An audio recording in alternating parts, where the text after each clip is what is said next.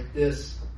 Um, well, if you're new here this morning, uh, I just want to welcome you and let you know my name is Keith Dollar. I'm the lead pastor here, and we just started a new series called Power and Weakness.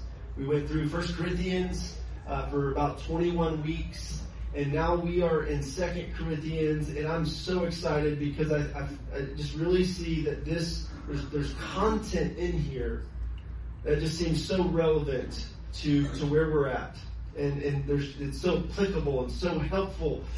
And the Apostle Paul uh, really shares his heart in this letter in a very raw, vulnerable way. It seems to be one of the most uh, vulnerable uh, epistles that he's written.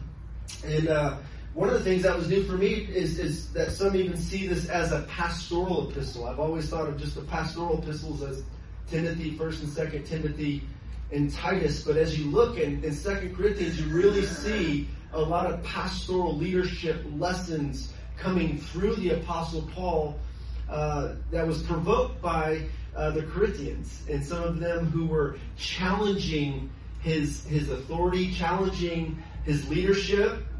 And so we see, as I mentioned last week in this letter, a, a bruised and beaten apostle who's walked through some really difficult times, and he talks about some of those things. And we learn what it looks like from this letter to, to lean into God when we're feeling weak and life is just beating us on all sides. We, we, we, get an example and some insight of what it looks like to find hope through the gospel and to see our afflictions and our sufferings through the lens of the gospel and find the strength that we need, not in acting like we're, we're strong of ourselves and pulling ourselves up by our bootstraps, but by acknowledging our weaknesses and leaning into the grace that God freely gives us as we come to Him, acknowledging that we're weak and He's strong. And so we'll see throughout this letter that the, this idea of power and weakness or strength and weakness is something that's that's uh, uh, weaved throughout this entire letter. Uh, today we're going to look at Second Corinthians chapter 1 starting in verse 12 and I've titled this sermon Marks of a Godly Leader. Marks of a Godly Leader. Now, this is super important for us, for, for any church to have godly leaders, healthy leaders, leaders who are modeling Christ likeness over the years since I've been a Christian for 23, almost 23 years, I've seen a number of leaders fall morally from their place of leadership. And some leaders that I really respect and would have never thought that that would happen to them. Right? And so all the more we see the importance of the need for leaders in the body of Christ who are leading others and shepherding others to, to walk in Christ likeness, to lean into the grace of God, to be known by God and known by others and be accountable and keep a clear conscience before God and abide in Him and stay connected to Him. And so what we see the Apostle Paul doing in, in this, this portion of Scripture is we see him defending his own ministry and describing how he has conducted himself as a leader. And he mentioned some of the characteristics, and so I've highlighted about five of them that we're going to look at today. And as we read through this passage, see if you can see them before I highlight any of them. Let me pray and we'll read the scripture together. Lord, speak to us. Change us. Open, open our eyes to see the glory of who you are and transform us by your Spirit from glory to glory as we get a glimpse. Thank you for the Christ likeness that comes through leaders and those who've influenced our lives, folks like the Apostle Paul. And Lord, may we take on more of those Christ like characteristics. May we imitate those leaders as, as they imitate Christ. In Christ's name we pray. Amen. All right, Second Corinthians chapter 1, starting in verse 12. For our boast is this, the testimony of our conscience that we have behaved in the world with simplicity and godly sincerity, not by earthly wisdom, but by the grace of God, and supremely toward you. For we are not writing to you anything other than what you have read and understood, and I hope that you will fully understand, just as you did partially understand us. That on the day of our Lord Jesus you will boast of us as well as we will boast of you. Because I was sure of this, I wanted to come to you first so that you might have a second experience of grace.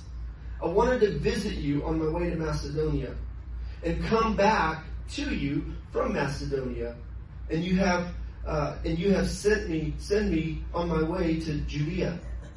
Was I vacillating when I was when I wanted to do this? Do I make plans according to the flesh, ready to say yes, yes, and no, no at the same time? As surely as God is faithful, our word to you has not been yes and no. For the Son of God, Jesus Christ, whom we proclaim to you, Silvanus, Timothy, and I, was not yes and no, but in him it is always yes. For all the promises of God find their yes in him. That is why it is through him that we utter our amen to God for his glory. It is God who establishes us with you in Christ and has anointed us, who has also put his seal on us and given us his spirit in our hearts as a guarantee. But I call God to my witness against me. It was to spare you that I refrained from coming again to Corinth. Not that we lord it over your faith, but we work with you for your joy, for you stand firm in your faith. I made up my mind not to make another painful visit to you. For if I cause you pain, who is there to make me glad but the one who I have pained? And I wrote as I did, so that when I came, I might not suffer pain from those who should have made me rejoice, for I felt sure of all of you, that my joy would be the joy of you all. For I wrote to you out of much affliction and anguish of heart, with many tears, not to cause you pain, but to let you know the abundant love that I have for you. All God's people said, Amen, to his word. So here's our big idea this morning. The Apostle Paul was an example of, of a Christ like leader who cultivated a clear conscience and was marked by sincerity, simplicity, holiness, and grace. The Apostle Paul was an example of a Christ-like leader who cultivated a clear conscience and was marked by sincerity, simplicity, holiness, and grace. So let's talk a little bit about the problem here and what the Apostle Paul is addressing. Paul said that he was going to come and see the Corinthians and for some reason, he didn't follow through and, and, see them on, on the visit that they were expecting to see him on.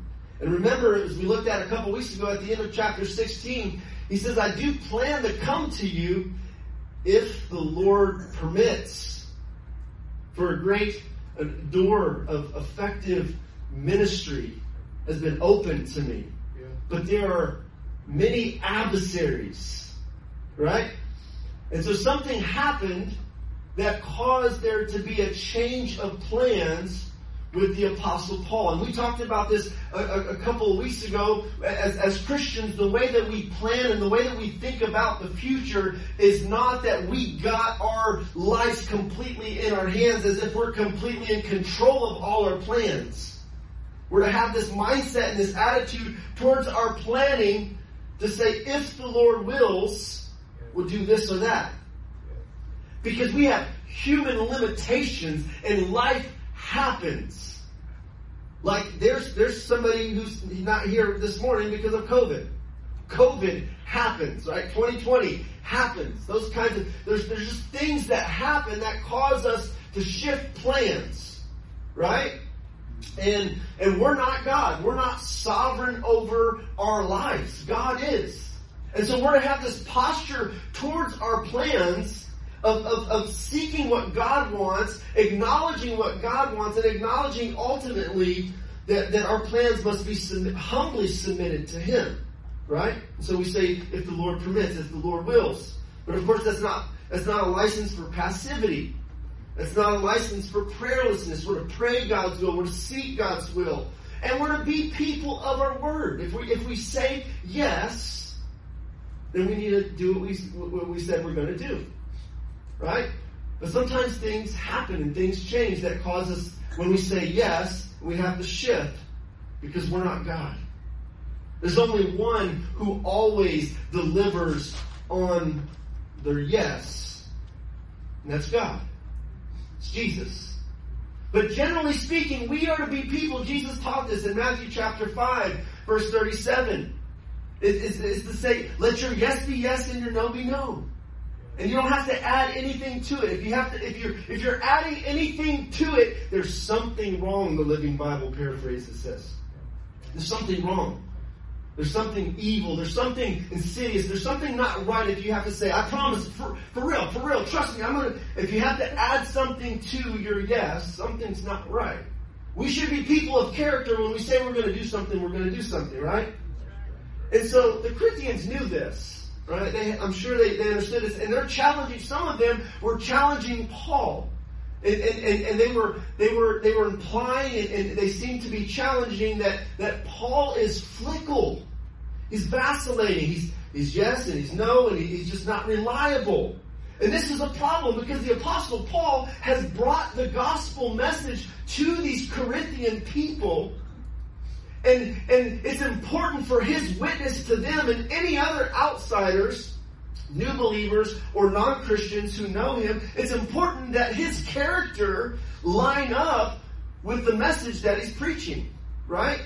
It's important that, and it's important for us as Christians that our character line up with it. So the apostle Paul's responding to some of that pushback, some of those charges. He, he, he is forced to defend himself. Because there, later on it tells us in 2 Corinthians, there were these super apostles who were, were boasting and challenging his authority. And some of the Corinthians were being persuaded by them, and they were starting to think more lowly of Paul and like, who is Paul to tell us what to do? Right? And this is the this is the guy who Jesus sent out with authority to plant churches, and we have his letters in Holy Scripture. The Spirit of God inspired these letters, right? Now, so when we make plans there's obstacles. There's, there's, there's a number of things that can come against our plans and cause our plans to fail. Planning is good, right? Um, and we'll talk a little bit more about that. I'll come back to that. But let, let's look at the first thing that Paul says here. The first mark of a godly leader. The first one is that they cultivate a clear conscience, right? So Paul starts, in his defense, he starts with this. My conscience is clear, guys. I didn't violate my conscience in saying, I'm going to be there and not mean it. I didn't say, yeah, I'm going to be there to come see you guys, but I don't really mean that. Right? His conscience was clear before God, and, and, we see this in the book of Acts, and Paul wrote about this, and he wrote about it with, with deacons in 1 Timothy chapter 3, that, that deacons must cultivate a clear conscience and hold fast to the mystery of the faith. This is just what Christians should do but especially Christian leaders. Because Christian leaders are to be pace setters. They're not, Christian leaders aren't the, the um, special forces or Navy SEALs. They're just healthy, mature followers of Jesus who are walking in a healthy place and setting the pace for others within the church to run alongside. Right?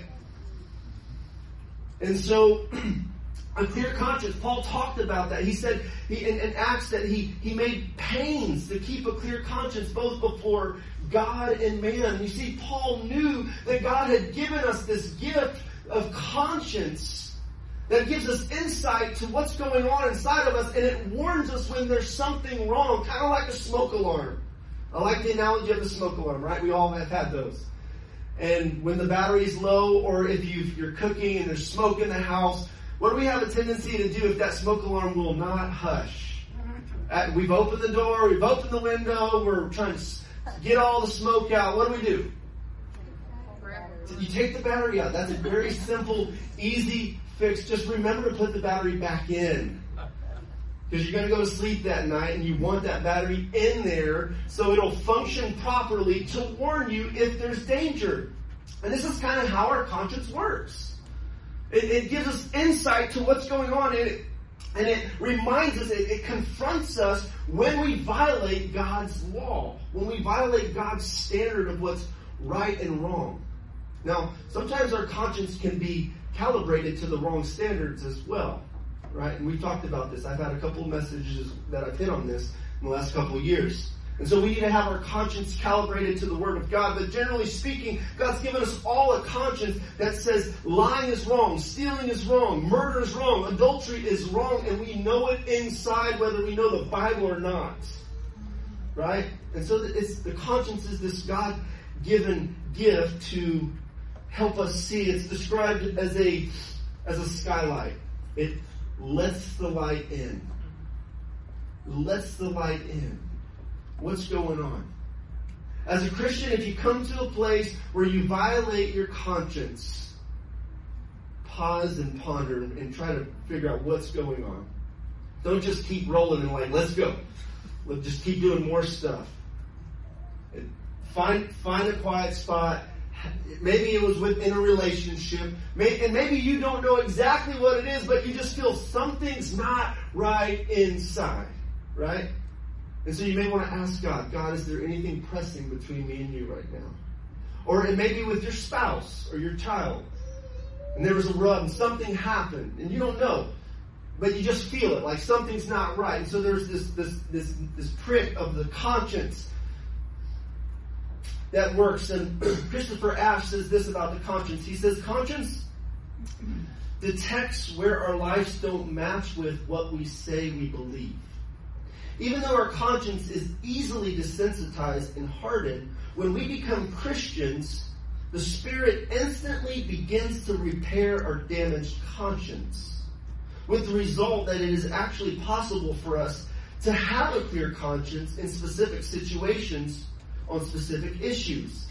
And that's what Paul's saying. If we examine ourselves honestly before God in the light of His Word, it is possible to speak with quiet confidence and real humility about our actions, which is what Paul does when he says that this is our boast, this is our confidence, the testimony of our conscience. It's not accusing, it's not accusing me about what happened with this planned situation. I'm for you guys. I love you guys. I'm committed to helping you guys, Corinthians.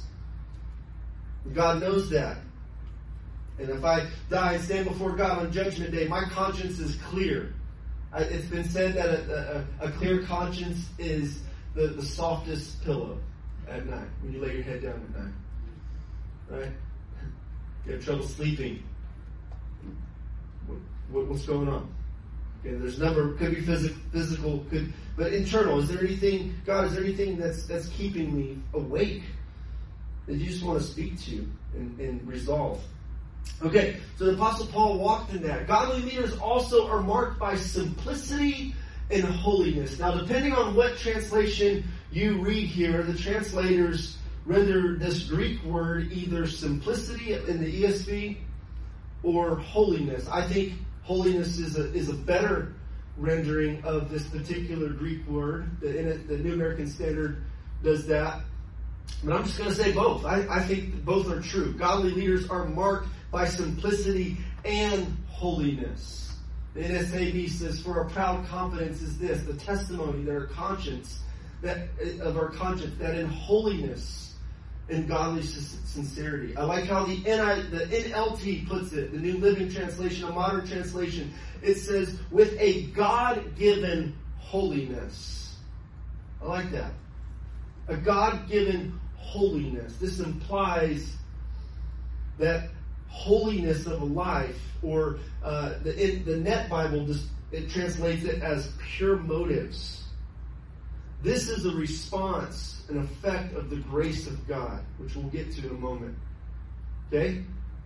Holiness is the product of the grace of God. It's the effect of the grace of God.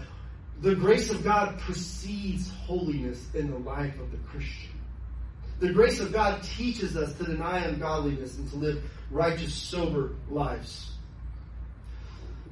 And so, simplicity, godly leaders are marked by simplicity and holiness. There's the Greek word there, and it can be translated simplicity, sincerity, purity of mind, liberality, as arising from simplicity and frankness of character.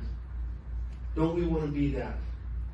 Vessels sanctified and set apart for God, a clear conscience, ready for the Master's use.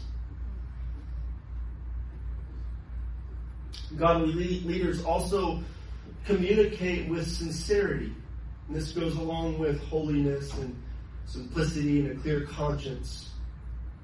Paul says that we behave in the world with simplicity and godly sincerity. You look at 2 Corinthians 2.17, he says, For we are not like so many peddlers of God's word, but as men of sincerity, as commissioned by God, in the sight of God, we speak in Christ. Sincerity. The Greek word here literally means judged by the sunlight. Okay?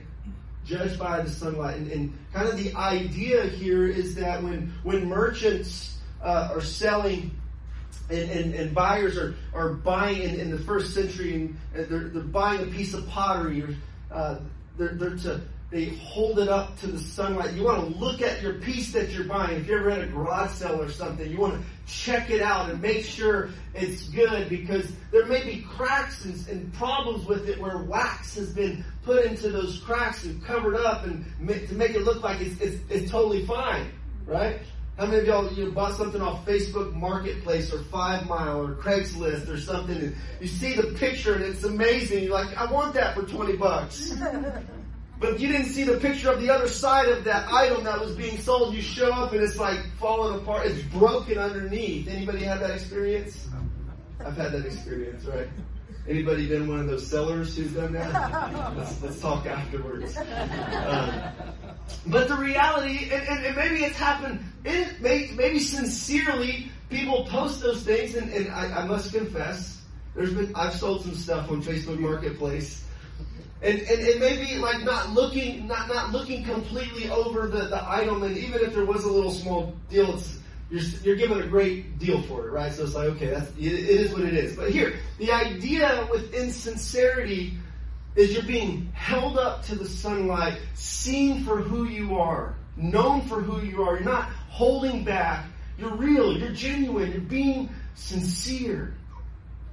This is what our Lord Jesus did. This is this is the, the, the leadership path that the apostle Paul followed in Jesus' footsteps. Just being sincere.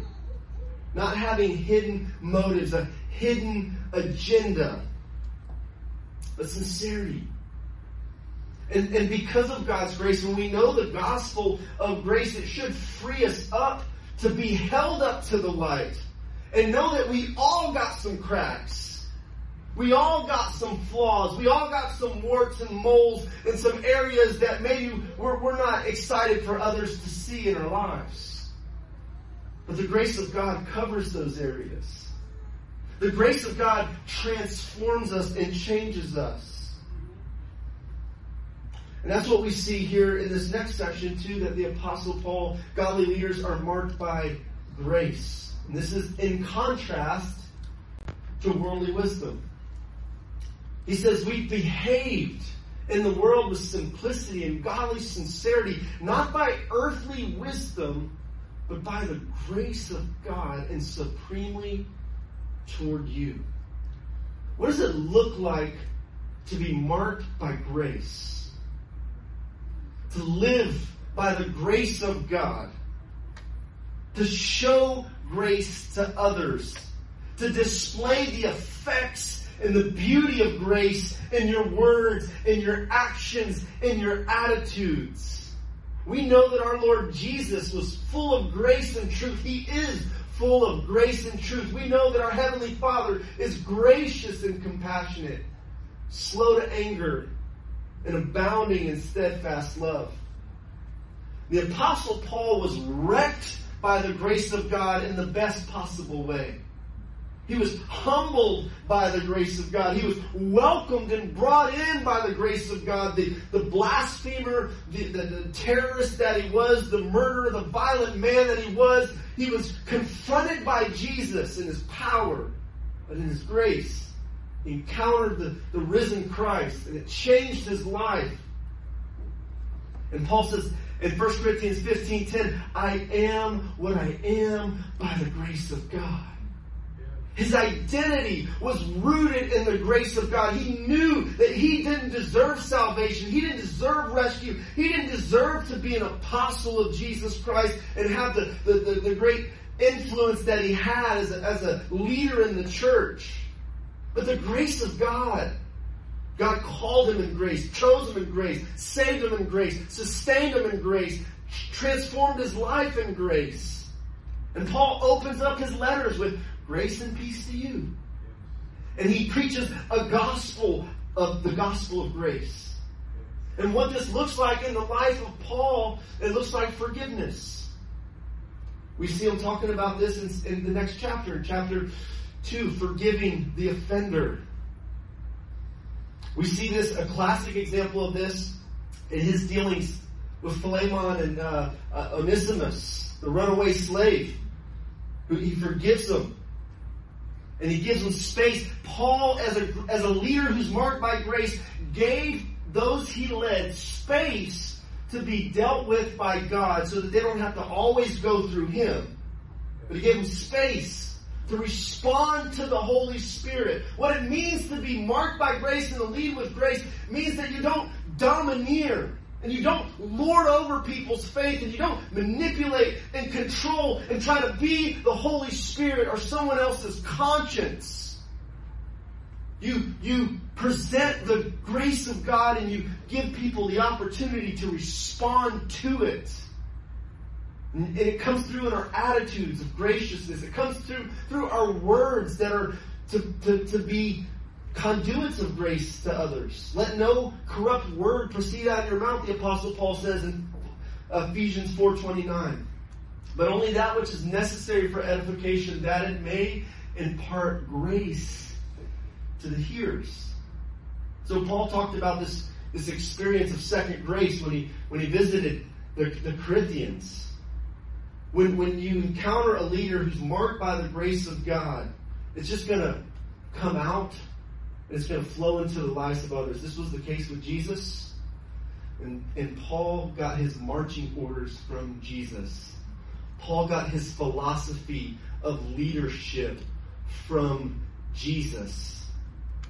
He was rebooted by grace, in grace. Right? And he was energized by grace. But the grace of God towards me was not in vain, but I labored more and more than the rest of the apostles, yet not I, but the grace of God that was with me. And Paul could boast about his weaknesses because in God's grace he knew that God's strength is perfect in his weakness. And that God's grace is sufficient. And he doesn't have to pull himself up by his own bootstraps and be his own savior because he can't. Jesus is the gracious Savior, the one who's mighty to save, the one who graciously welcomes sinners. He's called the friend of sinners. And so we see Paul's leadership marked by grace and how he deals with these Corinthians. I mean, honestly, as I as I think through some of the situations, I just try to picture myself. If I was pastoring the Corinthian church, I would be worn out. I would be I would be drained by the meetings and the conversations, the immaturity. Like, I mean, I would just start to have questions. Are they really Christians? I would have some of those things going on, right? But Paul describes his confidence in God's saving grace in their life to save them and to keep them.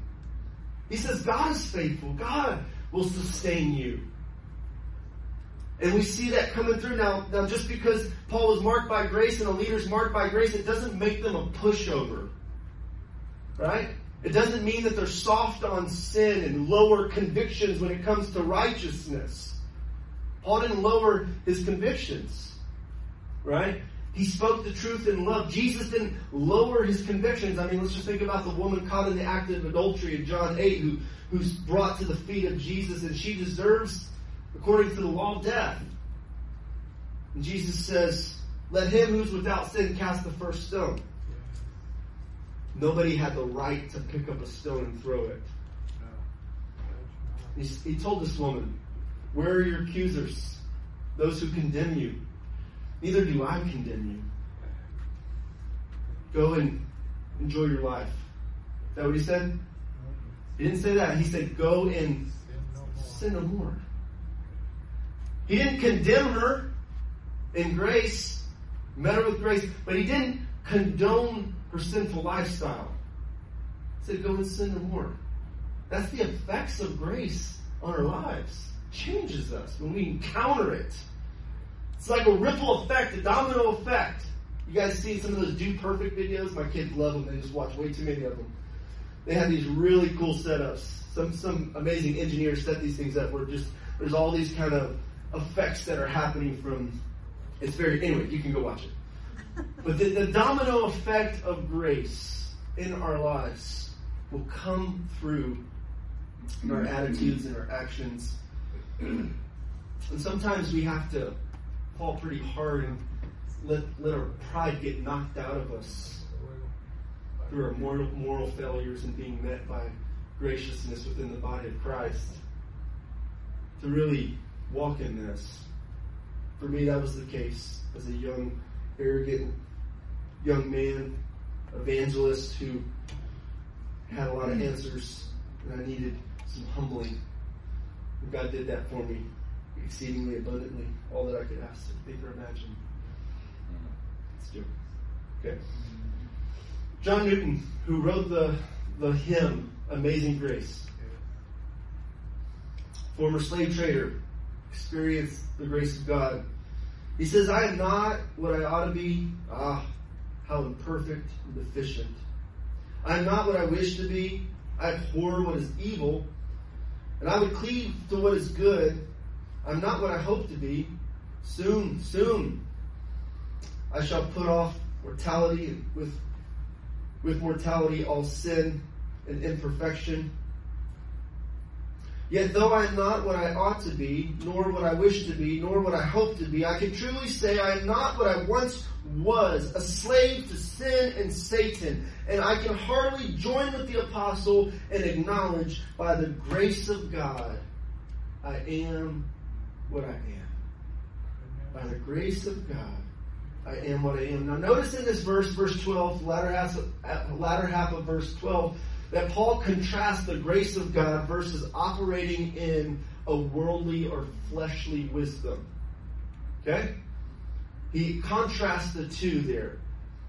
He didn't make plans according to flesh. He didn't operate according to worldly wisdom. He operated according to the grace of God. A couple of commentators say this, that the kind of wisdom that, this is the kind of wisdom that is guided by principles of self-interest expediency. Calvin says Paul gives name of fleshly wisdom to everything apart from Christ, which procures for us the reputation of wisdom. Right? The apostle Paul talked about in 1 Corinthians chapter 2 about this worldly wisdom and the, the, the, kind of wisdom that the Spirit gives. Living by grace and in the grace of God, energized by the grace of God, is synonymous and connected with keeping in step with the Spirit of God, the Spirit of grace. Right? He works in and through us, changes us.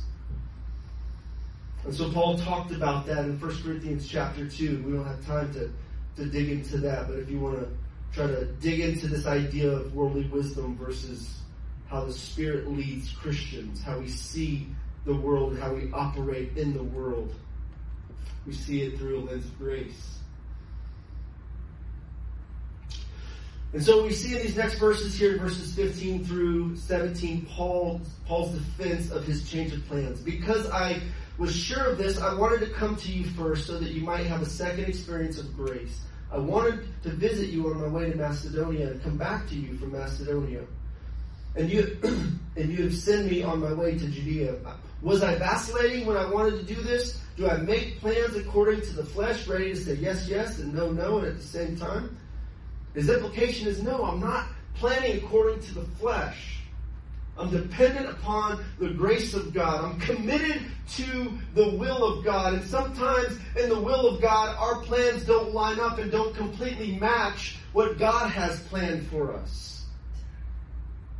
And so we've got to be flexible. Not flickle. Not flickle, but flexible. I like to say, blessed are the flexible, for they won't get bent out of shape. Right? Being a disciple of Jesus requires flexibility because he calls us to do things and go places that are really hard. He describes it as taking up your cross. All right, I need a stretch before I'm, I'm taking up my cross. Right, there's there's going to be some flexibility involved. I, I need to change my plans. I need to die to my plans and the expectations that I have for myself and everyone else has on me for these certain plans to, to happen. And I need to take up my cross and follow Jesus. Yes, I did say fickle. Steve, don't text me about it. Preaching up here. Uh, Steve C. Customer's texted me here on the video on the live feed. Glad you're watching, brother. So, what are some reasons that there are unsuccessful plans? Plans failed. Um, it may be fickle. It may be fickleness. Somebody's fickle or indecisive or double minded. And of course, that's frustrating when, when you're working with anybody who's like that indecisive, fickle, back and forth, double minded. It's frustrating, especially when they're leaders, right? especially when it's, it's yourself. And you don't know what's going on. You don't know how to make a decision in certain circumstances. It's just, it's frustrating. Another reason why is, is just being hasty to make plans. All right, this is planning according to the flesh. Sometimes we don't stop to pray and just say, God, what do you want me to do? Human limitations. We need to take that in consideration. We're not God. We're not sovereign over our plans. Sometimes there's just insincerity and inconsistency in the plans. And what's being said is going to happen. Or it may simply be just a change of circumstance. Life happens. And so we got to be flexible and roll with the punches. Another theologian, Calvin, says that there are two main reasons why men's plans are not successfully accomplished or their promises faithfully kept. The first is that they change their minds almost hourly, and the second that they are too hasty in, in the commitments they undertake. It is a sign of instability to make plans or promises you immediately regret. And let me also just say this. I would also add to the list um, a lack of self-awareness and, and maybe pride or blind spots to seeing to, into thinking we can do more than we really can do in our own strength. Right? To over, over in pride, we can overextend ourselves and say yes to everyone and everything as if we're Jesus. I got the whole world in my hands. I can't sleep because I gotta keep the world in my hands. I gotta keep everything held up overnight. You know, we're reminded every every night that we go to sleep, we're reminded that we don't have the whole world in our hand, or, or we, we could be reminded of that. The fact that God has wired us to sleep, right? And we need uh, about eight hours of sleep. And God's going to continue to hold the world together without us when we sleep, and so we can rest. And the gospel of grace teaches us to do this. And let me let me land with our last mark of a godly leader. Godly leaders put the spotlight on Jesus as the hero. Godly leaders put the spotlight on Jesus as the hero. I love how Paul is doing that right here using this circumstance. Even though his conscience was clear, he was sincere, he knows he was doing what's right, change of plans had to happen for various reasons. In light of that, he says, as surely as God is faithful, our word to you has not been yes and no. For the Son of God, Jesus Christ, whom we proclaimed among you, Silvanus, Timothy, and I was not yes and no, but in him it's always yes. For all the promises of God find their yes in him. That is why it is through him that we utter our amen to God for his glory. Amen. Amen. That's Hebrew. We're saying, yes, I agree when we say amen. We're identifying with what's being said or what's being prayed. Yes, amen. And so Paul points us to Jesus. He first, he points us to the Father. God is faithful. He points us to Jesus in God's faithfulness. He sends Jesus into the world to fulfill the promises that he had to Israel and for the world to bring salvation through Jesus. See, in Jesus, all the promises of God are yes and amen. God comes through on what he says he's going to do. What he promises to do, he will do it. That's why we need to know the promises of God. Pray the promises of God. Trust the promises of God. Be comforted by the promises of God. So Paul puts the spotlight on God, the Father, the Son, and the Holy Spirit. But we see here in verse 19, he's highlighting Jesus, that in Christ, God's great plan of redemption, God's great plan to show his faithfulness and his covenant, covenant keeping love to the world, he sends Jesus to be the Savior of the world to be our rescue. And the resurrection is a, a loud, resounding affirmation that God is faithful and his promises are yes and amen in Christ. Because Christ is risen.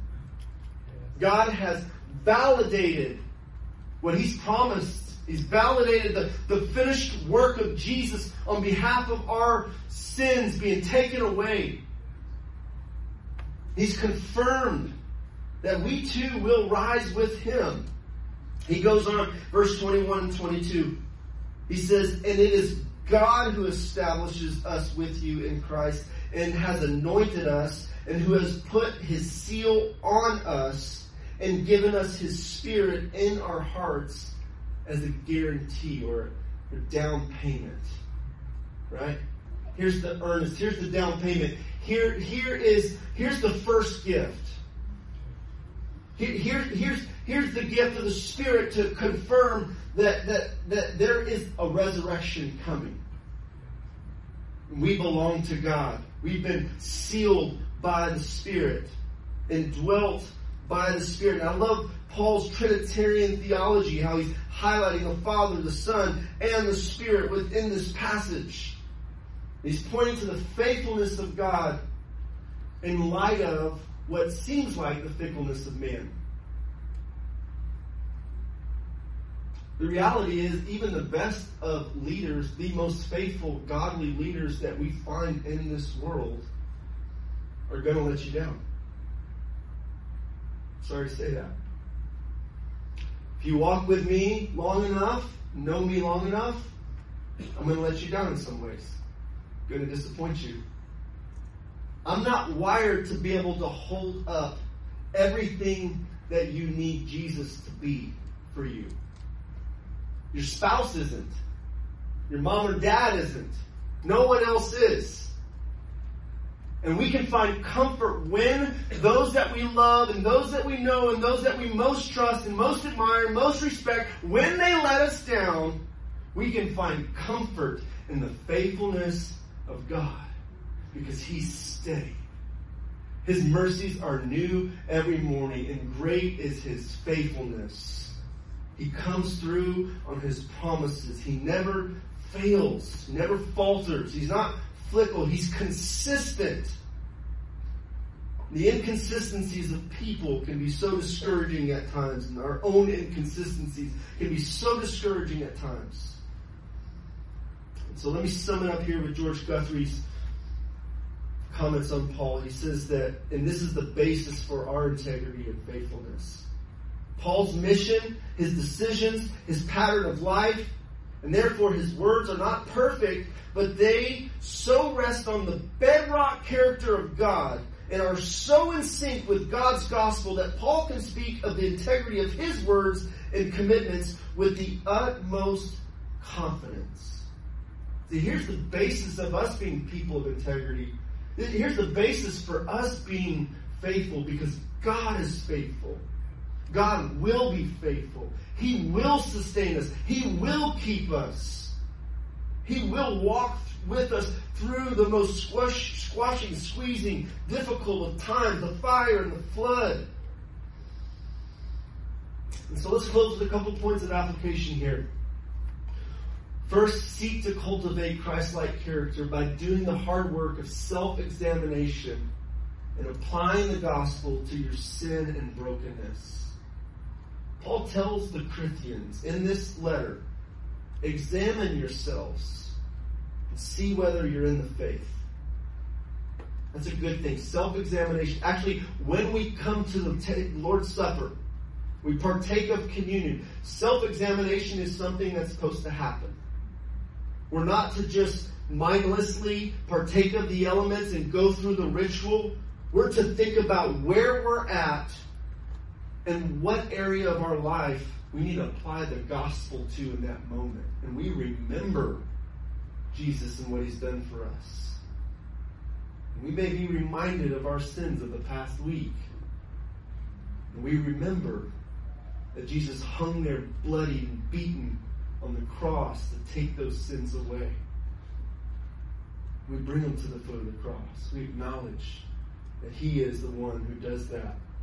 So we examine ourselves and then we apply the gospel of Jesus to our sin and to our brokenness. We don't have to hide and run and act like everything's okay when it's not okay and take fig leaves and, and tell everyone how good we are when we're not doing well. We can say, I'm a wreck right now. I'm a mess. I don't understand what's going on right now. But Jesus can put me together. And He can heal the brokenness and He can pardon the sins. And oftentimes it's the path of, of just being honest and real with others that we that we find healing and, and wholeness. Avoid judging other people's motives, but rather give them the benefit of the doubt.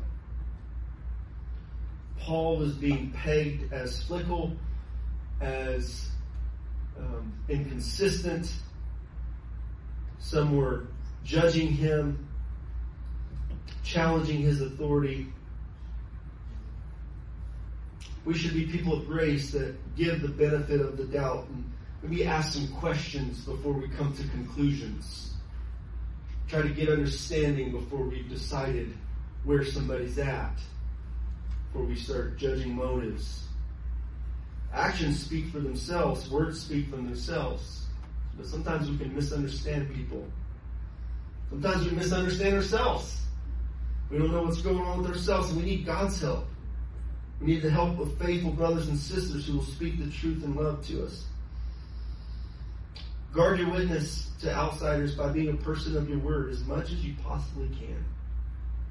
You say you're going to do something and be somewhere, just follow through. If you don't, acknowledge, explain. Uh, for leaders, uh, you know, a, a, good lesson here is like when ch- when plans change, over communicate. When plans change, over communicate because they will change. We can have the best plans. 2020 vision, the perfect vision. I see it. 2020. It's going to be amazing. And COVID just wrecks all those plans that we had, right? And so as plans change, as life happens, over communicate as you're leading. And then be comforted and changed by the glorious truth of God's faithfulness. in consistency. Be comforted by that. Take delight in who God is. Worship Him, praise Him. When, when people let you down, when you have to pray like, like David did in the Psalms, help, Lord, for the godly man ceases and the faithful disappear from among the sons of men. When you feel like that, when you feel like Elijah, like, Lord, I'm the only one here serving you. God's like, I, I got this other remnant, like thousands over here that you don't know about, Elijah. So be encouraged. You're not the only one. You may feel like it. But when people let you down, be comforted by God's faithfulness and allow that to energize and motivate and change you to be a faithful person. Amen. You guys would bow with me in prayer.